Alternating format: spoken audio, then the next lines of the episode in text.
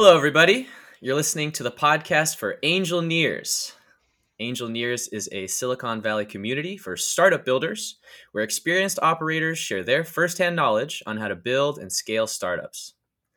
I'm your host, Oleg Kujakov, and our guest today is Chris O'Neill, an operator, advisor, and investor with over 20 years' experience. His most recent operating role was as the turnaround CEO and chairman of Evernote. Over the course of his career as a technology operator, Chris has seen his share of storms from the dot com bust to the financial crisis of 08 09, as well as the turnaround of some iconic brands. Today, we're going to talk with Chris about the lessons learned and mistakes made from operating in previous downturns and turning around Evernote. But before we get into that, Chris, welcome to the show. Great to be here, Oleg. Excited to have you. So, Chris, you found in sailing a great metaphor for business and life. Why don't you tell me a little bit about how you found that? Well, I, I grew up in a small town in Canada, booming metropolis called Goderich, Ontario, population 7,000, and it's on the shores of Lake Huron. And uh, as part of life growing up on the water, you, you're kind of forced to do sailing, even in like physical education class, we took it. So I got exposed to sailing at a pretty young age. Uh, now, that doesn't mean I'm a great sailor, but I, I've always found sailing to be a nice metaphor for life. It's certainly a nice metaphor for for storms in how you adjust. So, you know, I, I thought I'd have a little fun with it to think about what we're living through right now, and it, it, it was surprisingly robust as a metaphor for how you how you navigate through some uh, some crises or some turbulent times, and certainly these days qualify. So that's that's really where it came from. All right. Well, as someone who played a water sport in college, I am very familiar with the water, but I have not spent much time in a vessel other than my own body. Uh, so I'm excited to learn learn a little bit more about this. So let's start with this. In any crisis, priority number one is to stay afloat. You call it battening down the hatches. How does this translate into a set of decisive actions or decisions? Sure. So if you think about a startup in any time, your job is essentially to stay in the game or to stay alive. And in a crisis that that becomes increasingly hard. So the notion of you're in a storm, you have to batten down the hatches. And there are a few things that I found to be useful. And I've been very fortunate to have had good advisors, mentors, and board members along the way. Um, and I'd say the very first step is is really not trying to predict the future, but really try to prepare for a variety of scenarios. So I'm a very big fan of scenario planning, and and not again trying to say, okay, if these sorts of things happen, what will we do? These sorts of things which are beyond our control, how will we play the things that are within our control? And a mindset that says we should prepare for the worst and hope for the best. So that's really a, a mindset that that I found helpful. And when you when a crisis hits, you almost have to delete your playbook and really start from scratch. And, and the thing that you typically control are on the cost side. So that's usually where it starts. There's there's this concept called zero-based budgeting, but really the the mindset is that hey, question question everything and arrange your plans in, in uh, a variety of scenarios between doomsday to optimistic and then tend to prepare for the downside. That's that's one principle uh, that i found. There are others as well and I'll, I'll, I'll talk about that briefly but one is is a concept that i call ground truth. So often uh, people in a storm get buffeted and get thrown off course. So if you don't know where you are relative to where you're trying to go, it's really difficult. So this this concept of ground truth means like where are you with your customers? Where are you with your team? How is your product standing up, etc. And it helps to have again in sailing in the olden days before GPS, people use the North Star to navigate. And the same thing is true in a company. I believe in life too, not to get too philosophical. Hmm. but if you if you're not clear on your purpose and your mission and your destination and your strategy and the trade-offs you're willing to make, it becomes really difficult. Um, mm-hmm. Um, so that that's for starters is to say what are the scenarios we should be thinking about and what's the ground truth where are we relative to where we're trying to to go Yeah. So just to reiterate that, you, you should analyze your situation, understand what could happen, prepare for those things, and continue your course towards some point. How would you go about finding your, your North Star? Because I, I figure that's kind of a, a, a challenge in itself. It is, and it's um. I had the good fortune to get to know Jeff Weiner over the years, and he he when he first told me this, it, it felt very overly prescriptive. But I learned the wisdom of being very very thoughtful about what is your core, what is your vision, you know, what's your mission, what's your strategy, what are your Mm. objectives, what are your values as a company, and not in a fluffy way, but really prescriptive uh, in getting everyone on the same page, literally. Like if it can't fit on a page, maybe a page and a half or two, and that everyone on the team can consistently recite and understand and internalize that you're really you're really not going to get as far as you would like and the way that the way that he likened it is like if you imagine a rocket launching and if you're off by a few degrees at launch when you Mhm. get out into orbit you're off by hundreds of miles right so especially early in the journey for a company defining those things not as though some of them won't change and evolve of course they will but to be really clear about those things so that everyone can stay relatively on the same page as you go. So that really has to do with talking to customers. It has to do with talking, you know, and, and really having open communication and bidirectional communication with your team and other mm-hmm. stakeholders in your company. So it really starts there. And then the notion of plotting a new course, right? So, so often when crises happen or you're pivoting as a company, you have to find ways to chart a new course. And it really does start with really understand sometimes what I call the physics of your company, meaning, you know, what how does how does stuff happen, right? How does a customer come in?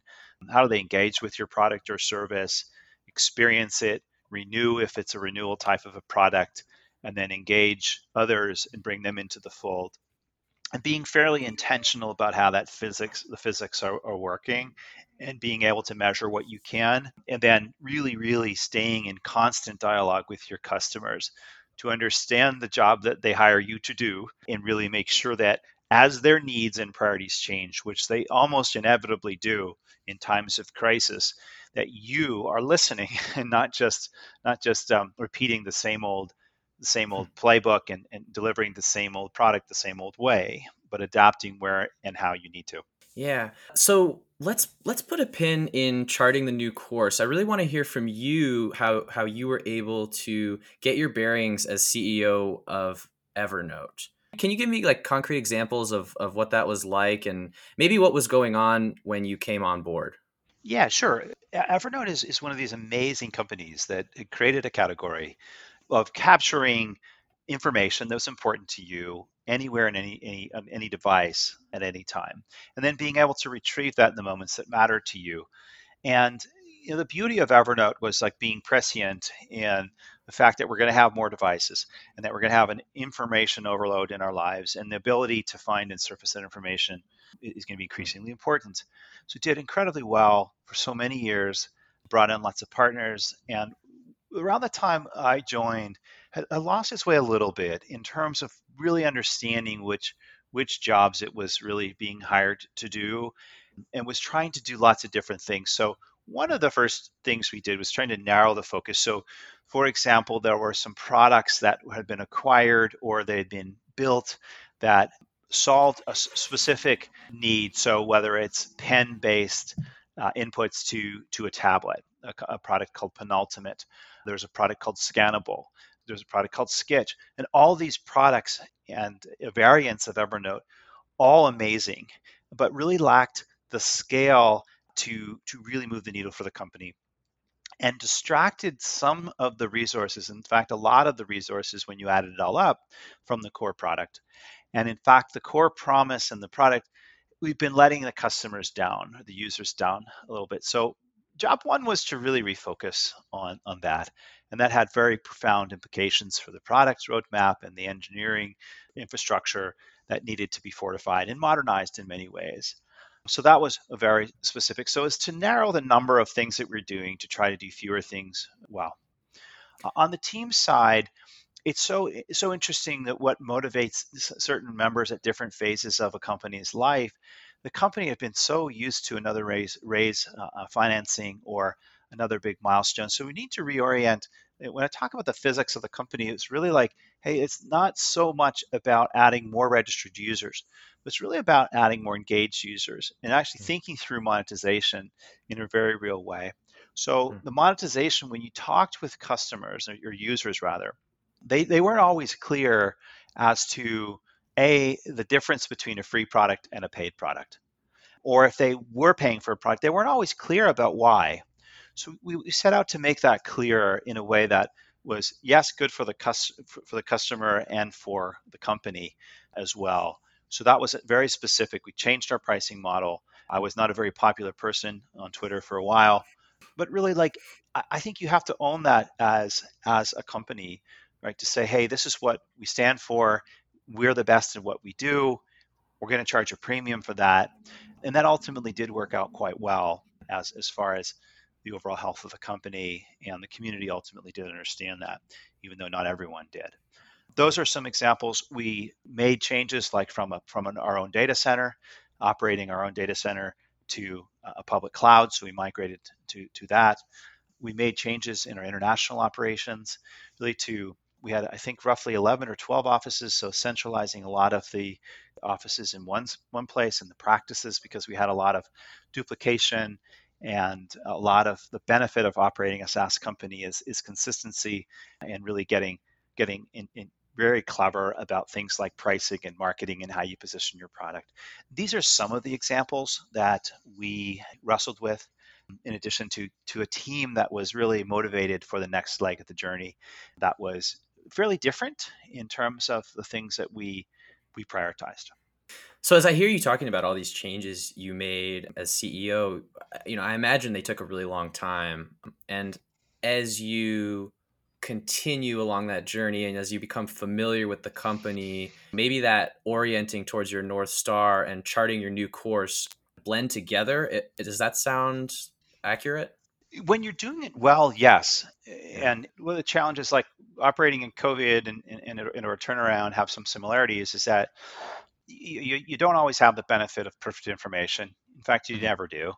But in particular, you have you have a compression of time, so you have to make decisions quickly. So, but if you are doing it well, if you are clear about what what we're talking about here, North Star, which is mm-hmm. a combination really of like your vision, your mission, your strategy, all those all those things I mentioned earlier and more. It does work that way, but it is it's incredibly hard when when you have imperfect information, you have uh, challenges from all sides uh, of a company, and that's you know some people thrive in that. I, I tend to do mm-hmm. to thrive in that environment. Not everyone, not everyone does. Yeah, I guess the next logical question is Does the journey ever end, or are you kind of continually charting that new course for growth?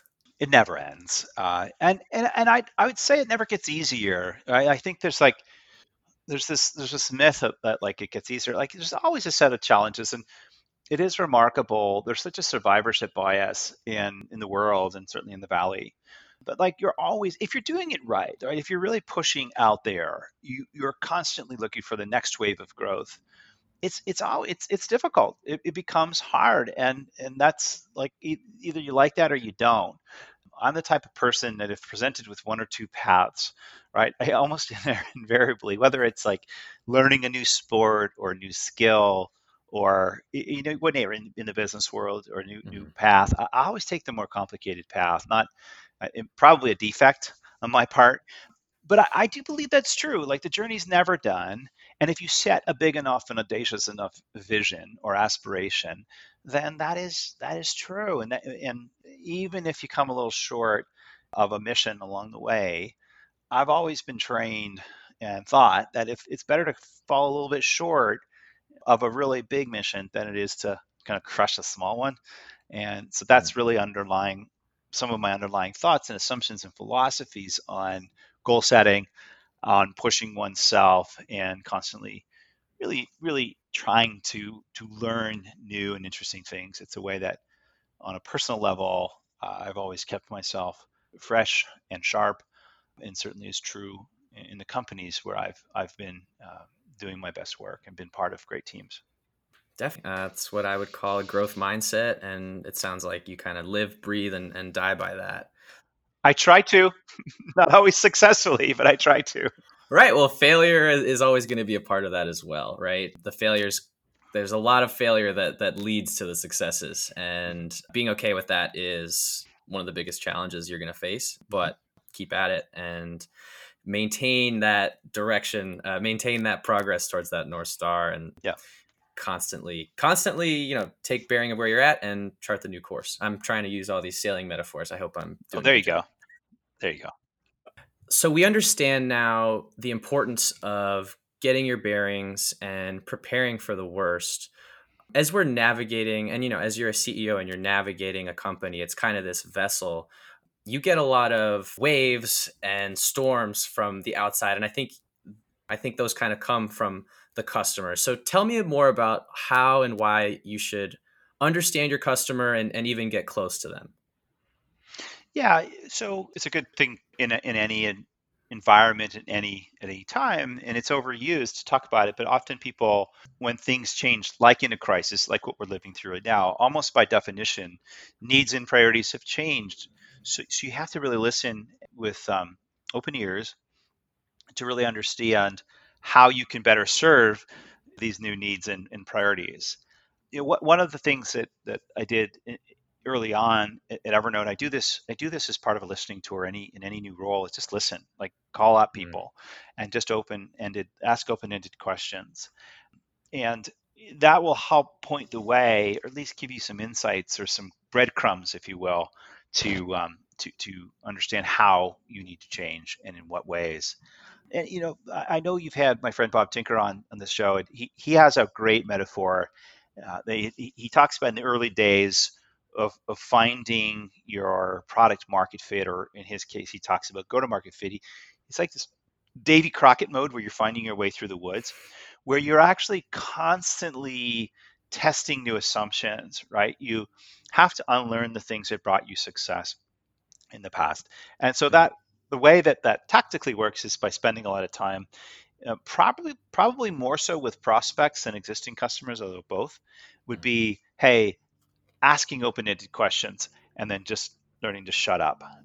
And so in in today's world, of course, it's like saving hard costs, right? Is is, is super super important and if if you're successful you can position what you do as essential as opposed to experimental so a, a lot of um, enterprise companies today are really having longer sales cycles it's becoming more challenging we're all adapting to a, a more remote distributed world but finding ways to listen for those needs and priorities will help you understand how to reposition your product as something that's essential I'll give you a very specific example. It might sound counterintuitive, uh, but if we go back far enough in my early stages of Google, I'll give you an example. Um, yeah, it's funny. Google had a down quarter very recently, and everyone's like, "Oh, first down quarter in Google's history." And in fact, it's not true.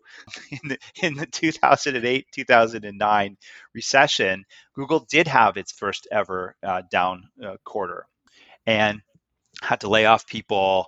Um, and I was working with retailers on behalf of Google at the time.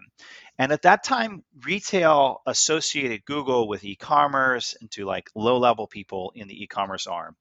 Right? And that was really interesting. So when we tried to, to position ourselves with more, with, with less, what we tried to start to do is reposition Google as a way to do more with less by basically displacing other less efficient advertising means of driving traffic.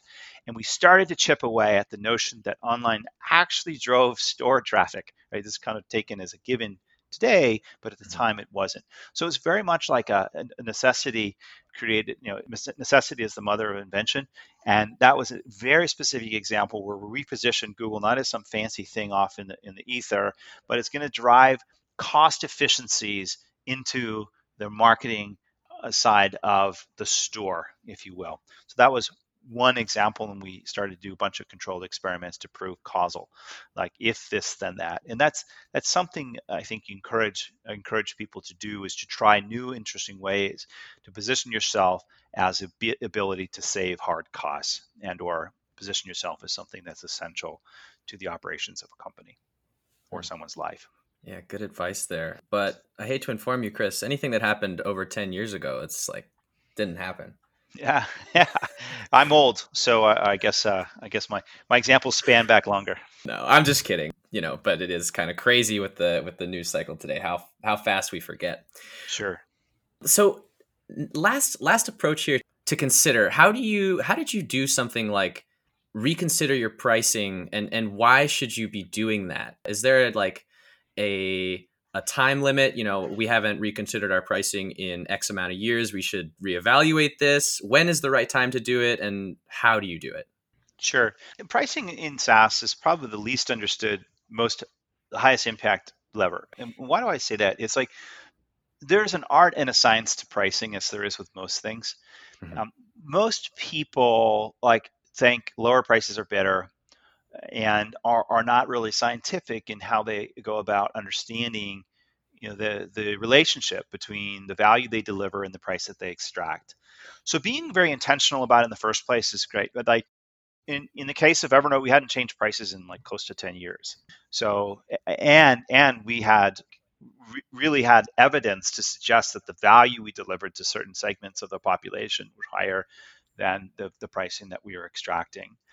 So it's just a really under, important, a really important lever, and I think charging more is an unpopular decision.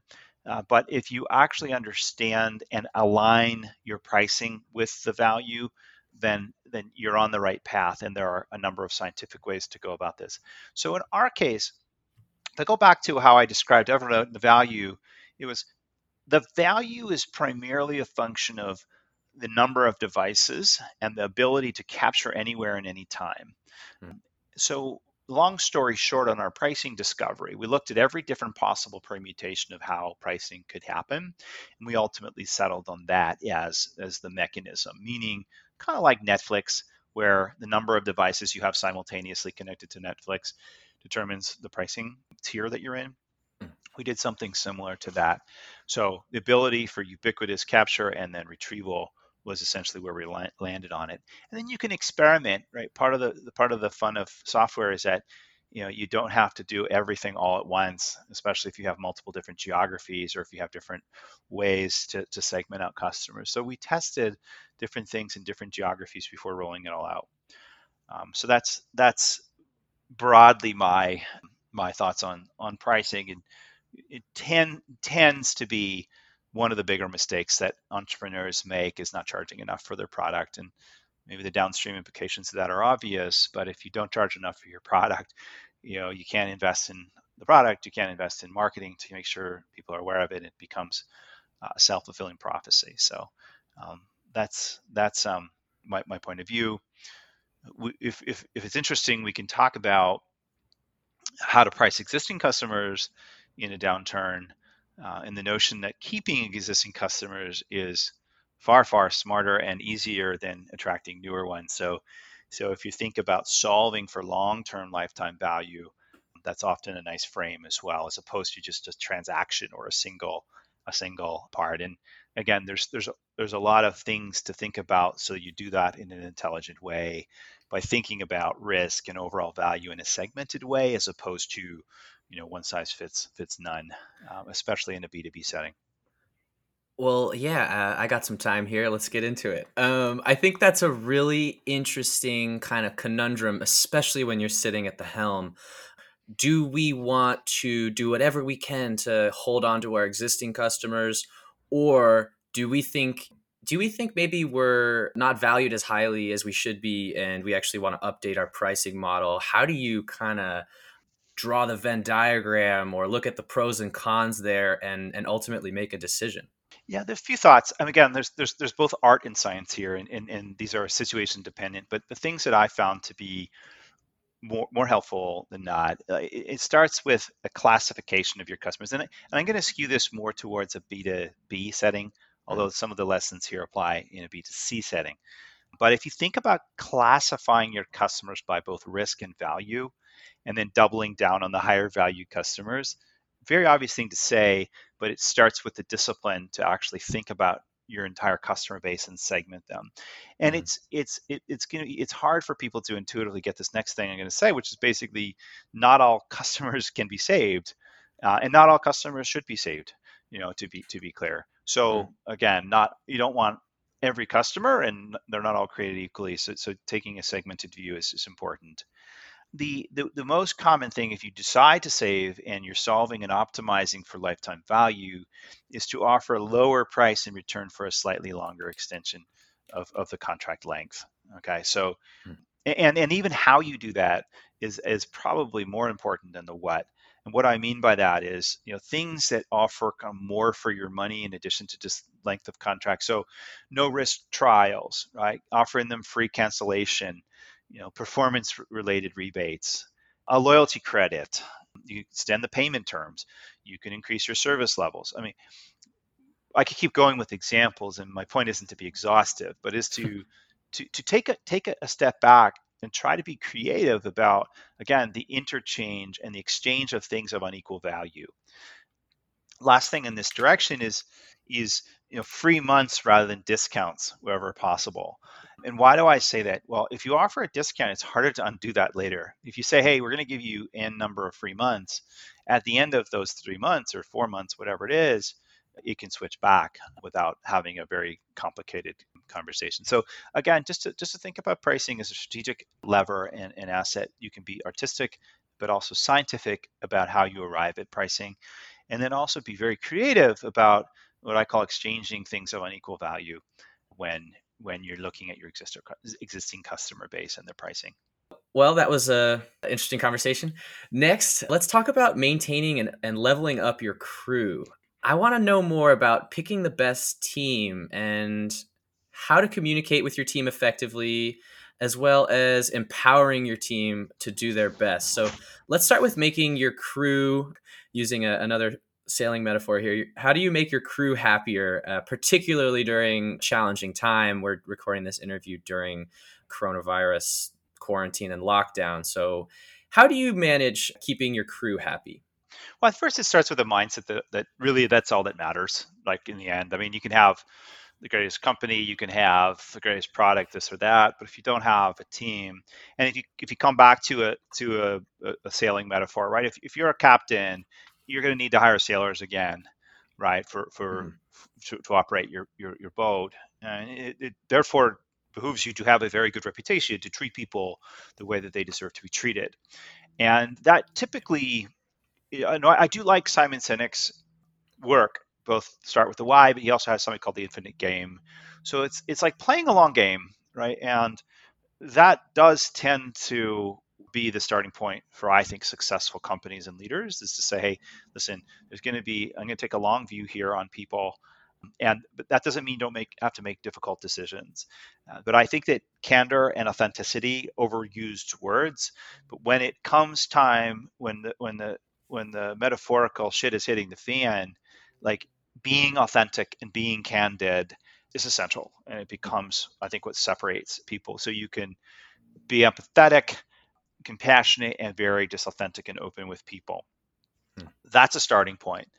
I think um, another thing there, we're seeing, we saw this before COVID. I think we're seeing acute cases of mental health challenges with all the stresses in the world, all the complexities that we're all wrestling with. And, and so I always talk about starting with yourself, like putting your own oxygen mask on first. Yeah. You know, I, I'm not ashamed to admit that I've wrestled with burnout throughout different stages of my career. I've found ways to basically take care of myself because if you're not taking care of yourself as a leader, then boy, it's sure hard to take care of others.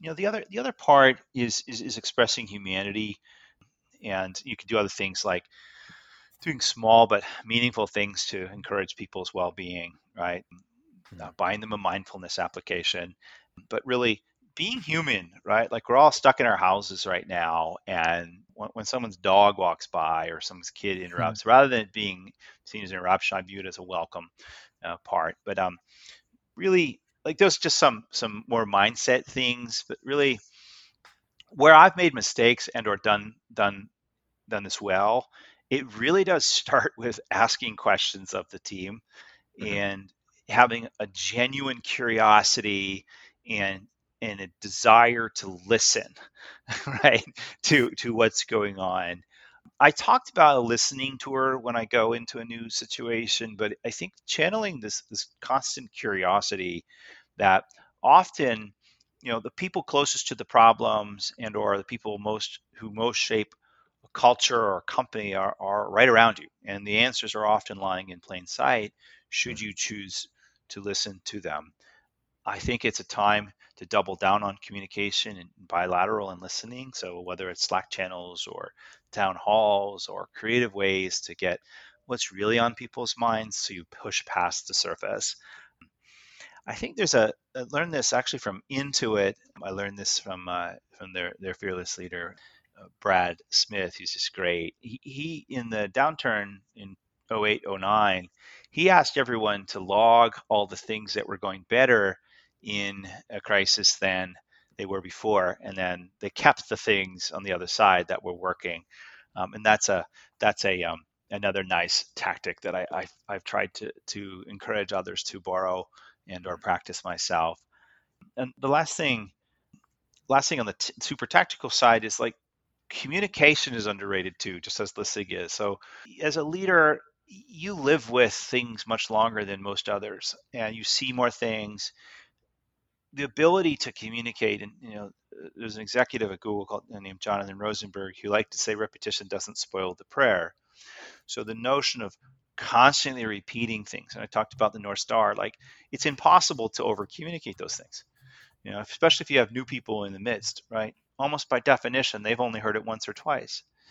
Humans need to hear things seven, eight, nine times before they really internalize it. And there's some science behind that, which I won't bore you with. But the takeaway for me as a leader is when I am sick and tired of hearing myself say something, I know that I'm halfway there and I need to keep going. Um, and, and then I guess the last, like one of the things that I, I've seen separate the great leaders at a time of crisis is really reconnecting people to the purpose in the first place, right? If you have a great purpose, and, and most great companies do, it's how do you figure out how to reconnect people to that purpose? You know, one definition of leaders is, translator of dreams, right? To keep that purpose alive, especially in, in hard times. Right? Um, and there's a there's, there's a really nice quote in, in, keeping with the sailing metaphor that says, you know, if, if you want to build a ship, you know, don't drum up uh, the men to gather wood, divide the work, and give orders. Instead, you know, teach them to yearn for the vast and endless sea. And so I, I, really like that uh, as as a as a mindset for great leadership. I love that. A whole lot to unpack there. The first thing is a lesson from one of Dale Carnegie's books, which is the the only way to really make someone do something is to make them want to do it. And I think yeah. That's kind of at the heart of your metaphor there. The second thing I'll say is internalizing things does take time. And I've struggled with this. And I wish there was a word for it for when something finally clicks. The example I'll use is sunscreen.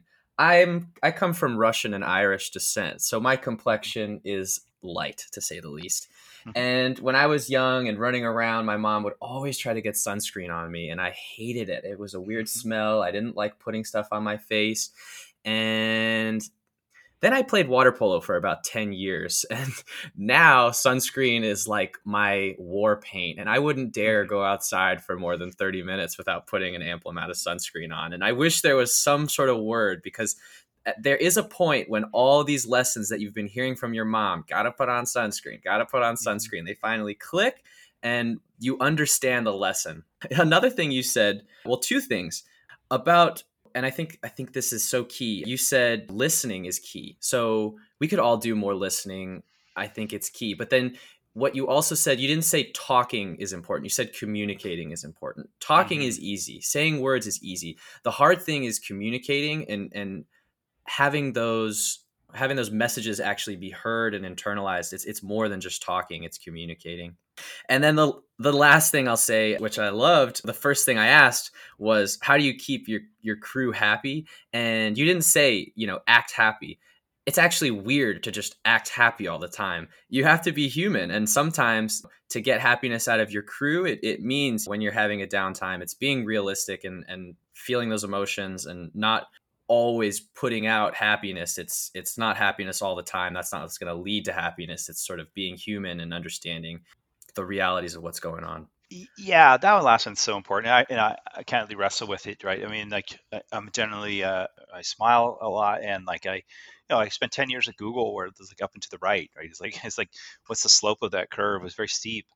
When you're going through a turnaround it's not always that way and, and like people want to know that like that you're real and they want to know that you get it. Like you know it was often the, the, the most difficult messages that i had to deliver were and I'm nervous. You don't sleep very well the night before, butterflies in your stomach. But like, you know, I often was so ple- pleasantly surprised and greeted, not by everyone, but by by most people with like, hallelujah, like someone's finally t- like, but like finally, finally, like we're, we're we're injecting truth into the mix here and mm. and in candor, and like that's that's been very informative for me throughout life. You know, and, and part of what I, I do from a board perspective, right? When you're when you're on a board, you're not actually an operator. You're actually uh, communicating through asking questions and probing to make sure that there's robust thought. And and again, I think it's just it's really helpful to understand. There's lots of different ways to influence, but you really it really starts with being like like trustworthy, authentic, and and uh, really being real with people yeah. when uh, when the situation calls for it. Yeah. I think all these lessons are going to inform the next answer. But as you are getting your bearings and as you're trying to understand the course you're navigating and maybe readjusting your course you know your growth plan might shift and and people might not always be super happy about something like that. So how do you get everyone on the same page when you have a new growth plan and you're trying to execute on that growth plan? Yeah it's it's not if you if you do it well and you have time and if you don't have time you should probably try to create it. And, and what I, it's a concept i call build in not buy in build in. And again, if you're listening to, to, to people, like your customers, your employees, your stakeholders, your board, your investors, like rarely you're going to get everyone in line, but like at least people feel heard. And even if they don't agree with the, the, the direction, you know, Amazon has a great value called disagree and commit. And all great cultures have a version of that know, all great teams have a great, you know, whether it's sports or professional or families even, right? Learning how to disagree and then say, okay, I felt heard and no, I don't necessarily agree with the direction, but I'm going to get behind it mm-hmm. because I'm part of this team, I'm part of this family. That's really essential. So, like, if you don't do that, often you get the predictable resistance. So, I think mm-hmm. that that's a good part of it. Beyond that, it's articulating like why you're changing like as specifically as you can why it's going to be better right? And you know how will we know when when it's better? So some metrics of success and you know a little bit of time travel is is uh, is, is sometimes important in storytelling. Uh, again I'll, I'll, point to to a tactic that amazon uses for their product development which is basically like writing the the press release if you will for three four five years into the future and and uh, i sometimes use that tactic to kind of get people to focus on a different state, not to be delusional, but to say, hey, when things have gone right, this is what it looks like. And then communicating like how. And then finding ways. I mean, one of the things that, uh, again, similar, I've made every mistake in the book on, on most things in management and leadership and investing, but it's it's knowing that different people learn differently Mm-hmm. and need to hear things differently. So you, you, this is like engineers typically different than salespeople. Not always, but typically, right? So one of the things that I found to be useful in my career is like is breaking it in, into smaller groups of people, not, not just doing one to n and one to many, but grabbing like five to 15 people, putting them in a room and whiteboarding.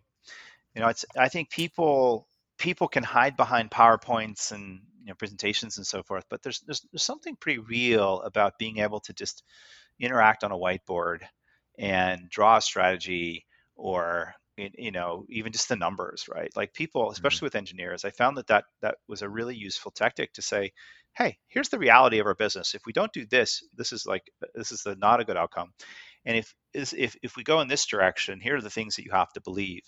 And showing a few numbers and drawing a picture or two is is a again I found that to be a fairly helpful uh, tactic with certain groups of people. Yeah, I uh, I didn't discover the the power of the whiteboard until college. It's it's such a great tool, you know. It, it invites collaboration, and like you said, a PowerPoint is is more like a lecture. It's sort of the slides are done. You're sort of just what's what's there is what's there. There's no changing it. But with a whiteboard, it's sort of an invitation to grab ideas rather than tell people what they should be thinking. So I, I really like that as a tool. Yeah. Next, let's talk about new horizons in venture capital. Let's talk about what's to come when we emerge from the storm and being optimistic about what's on the horizon. What are some of the clues that you can can look to to find what's to come and what waves are building up on the horizon?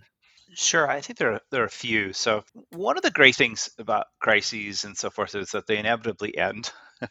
and without continuing to butcher the metaphor of sailing in storms too far. Like the thing that I like is the assumptions of the past have been washed away.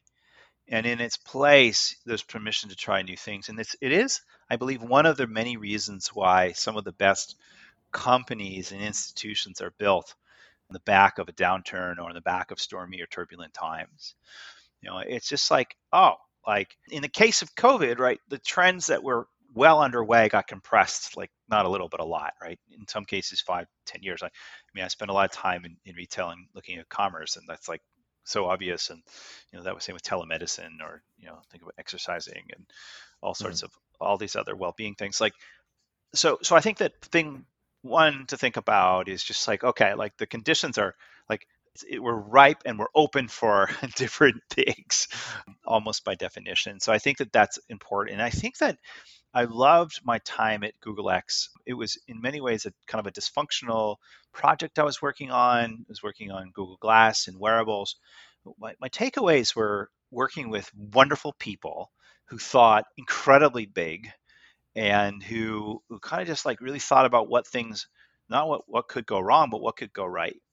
And that channeling that in addition to like the assumptions being loosely more loosely held coupled with like Andreessen's time to build article, which I thought was great, right? It's like it's time for us to take, you know, these approaches, not just the things that have been accelerated, like DocuSign and e-commerce and you know, all all the things which are are really well established, understood. But I think it's time to take a lot of the underlying forces in technology to more traditional industries, whether that's healthcare, whether that's industrial, you, you, education, right? I mean, mm-hmm. geez, my, my kids are upstairs right now, allegedly learning, and it's better than not doing it, right?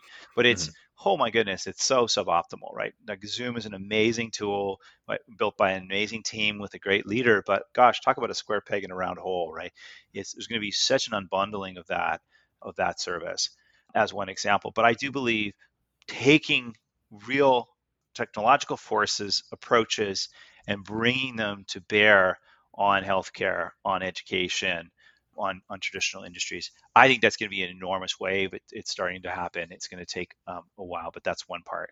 So actually, it actually a sub theme to that is you're seeing a couple of these things take place where you have founders who've been founders a couple different times, so they've seen adversity, they know their way through and, and, don't get buffeted as easily. So there are companies that are leaders that are taking their multiple rounds of, of startup success and into the into these very industries. So uh, I, I know Seth Sternberg, he's ta- tackling in-home care for uh, seniors and family. There's a company called Honor. There's this guy named Sami Inkinen. He's doing Virta Health. There's a, there's a great healthcare company called Forward, reshaping the doctor's office these are the sorts of things where you're, you're you have to take a longer time horizon but bringing the mindset of an entrepreneur who's seen has built acquired some wealth and some patience and ability to take and play a longer game. So like the, i would say that that's that's really one big big ball of, th- of threads uh, as to you, you, talked about waves forming. I don't know if that perfectly lines with with waves forming but there's sort of, sort of the orientation around the on the entrepreneurial side, thinking bigger, bringing it to different industries, and really unlocking, you know, the portions of the economy which really haven't have been resistant to to the type of change. that um, we we take for granted in certain industries. Yeah, no, I think you nailed it on the head. I think you were able to identify where a few waves are are forming and where we expect to see um, big changes coming. My immediate question, you know, I actually you keep talking about healthcare. I actually work in healthcare technology. Who do you think has the more enviable position? Somebody who has been in healthcare technology for maybe 10 years and they're ready to pivot to a to address, you know, maybe the need of a telehealth market ready to address those needs or do you think starting a, a new company right now and trying to create something having sort of seen where we are at today uh, who's in the better position in your opinion well, I, I think you, you, obviously need a bit of both. It, it's it's the it's the mix, and that's not a cop out answer. I do think it's just really true, right? You, you need a, a blend of people who understand the industry, but on balance, I like the the fresh approach. Right? I, I think that I it's probably overused, but like who's the person that's single-handedly disrupted sustainable cars? Who's this person that's disrupted rockets? Who's the person that's like putting implants in pigs for God's sake at this point? Underground, like he has zero experience in any of those industries, but is fundamentally bringing a fresh perspective and just an unapologetically audacious mission. He will get to Mars.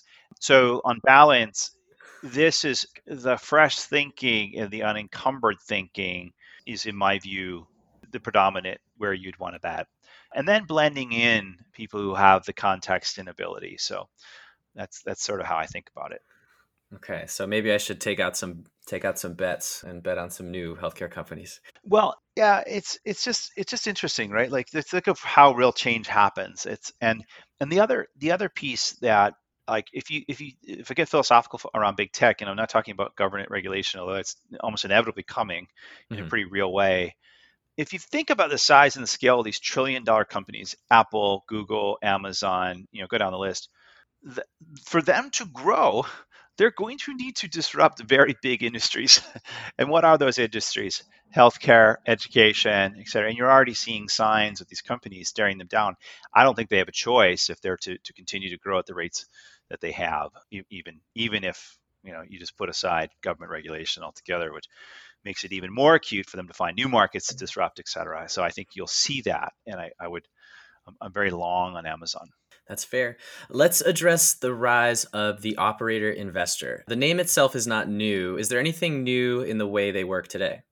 Well, so like first declare my bias. Of course, I'm like so biased it's not even funny, right? This is what I'm doing, and this is like the next phase of my of my professional career.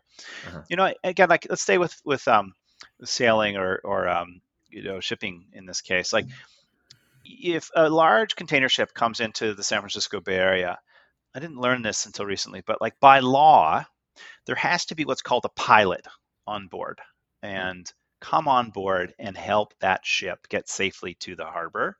Mm-hmm. and that pilot brings knowledge of the currents the topological understanding of what's beneath the water and has experience right and knows everything about not everything, but knows a lot about the Bay Area. Mm-hmm. So metaphorically, that that's the operator investor, right? It doesn't mean that that the uh, operator, like the entrepreneur, uh, hands over the wheel, but really partners with someone who is who has seen these waters before, and can offer a perspective and certainly keep the ship off of the rocks. So like that's that's kind of just how I think about it at first.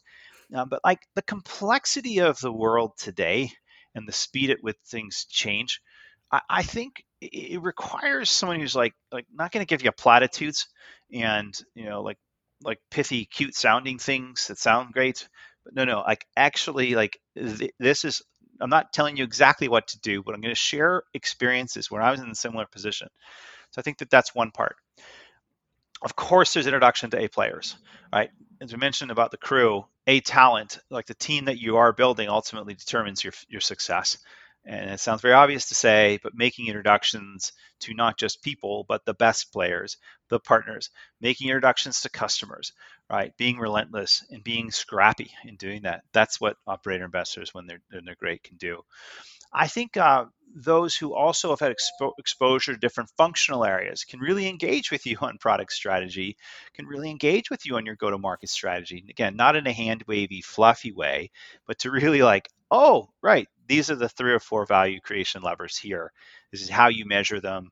You talked about how to rally an organization around change. It's the same thing, right? Someone who's been there and done that, made mistakes and seen success can help you do that. And then the last is like is almost like a you know just a just a mentor or coach, if you will, typically around leadership stuff. Like I'd say you know, I used to have this professor in business school who was teaching us operations, like operational theory. We'd go through all the math about supply chain and do all this calculation. And at the end of every class, right, the conclusion which he would articulate out loud would be at the end, it's all OB, right, organizational behavior, which really is his way of saying it's all about people. So operator investors who have understanding and have some EQ can help coach through leadership issues, which is really about frequency of communication and style and really keeping a team more or less between uh, between the rails. So like that's um that's one way to think about it. And again, so so steady hand on the wheel, help you absorb things and shocks as they come,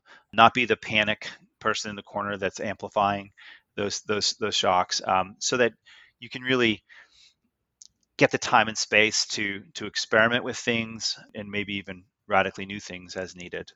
Well, I just got to say that metaphor of the pilot is is really incredible and totally appropriate, given that we're talking about uh, you know sailing here and uh, mm-hmm. treating your business as, as, a boat. You know, having that pilot to do the last step and, and, and engage your kind of docking seems very valuable, and it's kind of a perfect metaphor. But while it is important to have real experience with the waters that you're in when it comes to the Bay Area, especially, why is it also important for investors to bring a global perspective to the table? There's clear data that that's happening, right? If you look at where funding is happening right now, it's about half and half, right, in terms of uh, VC investment dollars in the United States, which is disproportionately here in the Valley versus outside. And that's just like the internet grew up here in the U.S., but is certainly global. Right? If you just look at, I, mean, I, I spout off tons of stats, but if you look at, you know, China in e-commerce alone is 40% of the global market. China alone, it's amazing. Look at the mobile phone industry. You know, China and India have five times more mobile phones than, than the U.S. I, think the other dynamic that is is real. We're living it, and we're already pushing towards a, the, the distribution of work this was a forced experiment with COVID. The tools that are available, and, and we're going to see this, this this Cambrian explosion of innovation here. I know it, and you know it started with things like like Jira, right, and, and Atlassian, and Slack, and Zoom, and you mm-hmm. know keep going down the list. There's just like hundreds, and like Asana is about to go public. Like all these tools that really allow work to be distributed in like an okay level and in the future will be like that so i think that you're going to see distributed teams form everywhere and the capital will flow like water to those different things you know and, and not to not to get myself into too much trouble with the immigration policies of this country but they're completely backward right i'm canadian who has uh, you know now has dual dual citizenship but like goodness gracious, if the U.S. doesn't get its its head out its butt on immigration, like there'll be no other choice but to build elsewhere. So that's that's another part of this as well. So so investors are are finding great entrepreneurs not just in the valley. I mean, look at look to look to Canada for great stories like Shopify. There, there'll be many many others other Shopifys in many other different geographies from here. Well, if the U.S. is unable to do that, you will find me in Vancouver. Speaking of which, good luck to the Canucks tonight in their Game Seven. Dad's probably gonna have to cut that out, but I'm just putting it in there. go Canucks! Before we go, uh, what's the best way for our listeners to reach you? I'm sure people are going to have questions after listening to this one. Yeah, they can find me in the socials. I'm, I'm somewhat active on Twitter. I'm not a super super active. You can find me there. You can find me on LinkedIn. All right, that's Chris O'Neill. We're going to end it there. If you liked our show, please subscribe wherever you get your podcasts and leave us a rating. I would appreciate it. Thanks, Chris, for joining the show today. Let's get you back on here soon. That was informative and educational. Thanks, Oleg. Have a great weekend.